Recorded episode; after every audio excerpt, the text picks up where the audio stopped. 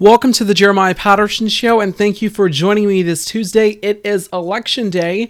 Um, today is December 6th. Um, election, well, election week, frankly, um, was last month in November, and we had the midterm elections.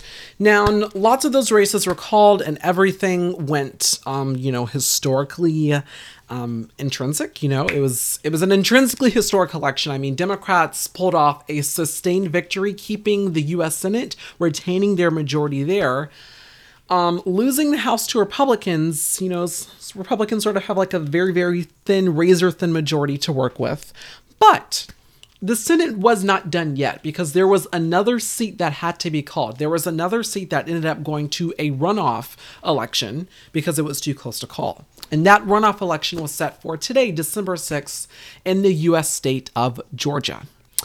And today, we do have a winner for that election. It was incumbent Democratic Senator Raphael Warnock versus uh, Republican Republican candidate Herschel Walker, um, Trump endorsed conspiracy theorist, uh, zombies versus vampires um, uh, guy.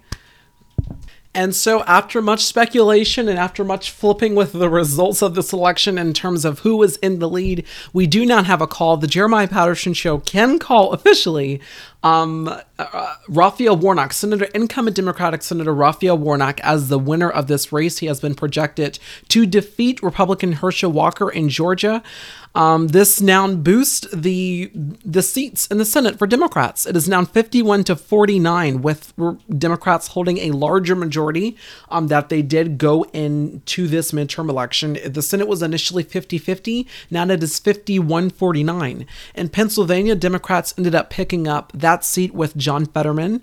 Um, and you know, they, they were very, very pretty victorious on election night. Um, lots of wins, not just you know in the Senate, keeping lots of incumbents, getting them reelected, but also just across the country, Democrats just outshowing, taking over state legislators for the first time in decades.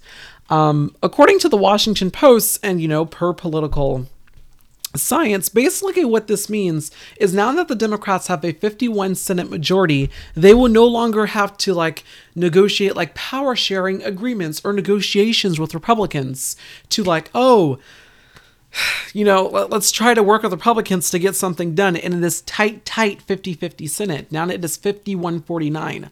Also, if we have another like Joe Manchin or Kyrsten Sinema try to pull one of those stunts where they pull out of a deal last minute because they want, you know, ostensibly something their way to go put into the bill, or they just want coverage, you know, then that's no longer an issue because the Senate is not. I mean, it's still slim, but it's Democrats have more a political advantage. It's more politically advantageous right now in the Senate because it is 51-49. Once again, Democratic incumbent Senator Raphael Warnock winning the Georgia runoff. Um, we have not covered Herschel Walker on the show, but you know, just go search him up on YouTube. Um, and online. We are going to be covering him in a more detailed episode coming up later this week, uh, covering the Georgia runoff, covering this race.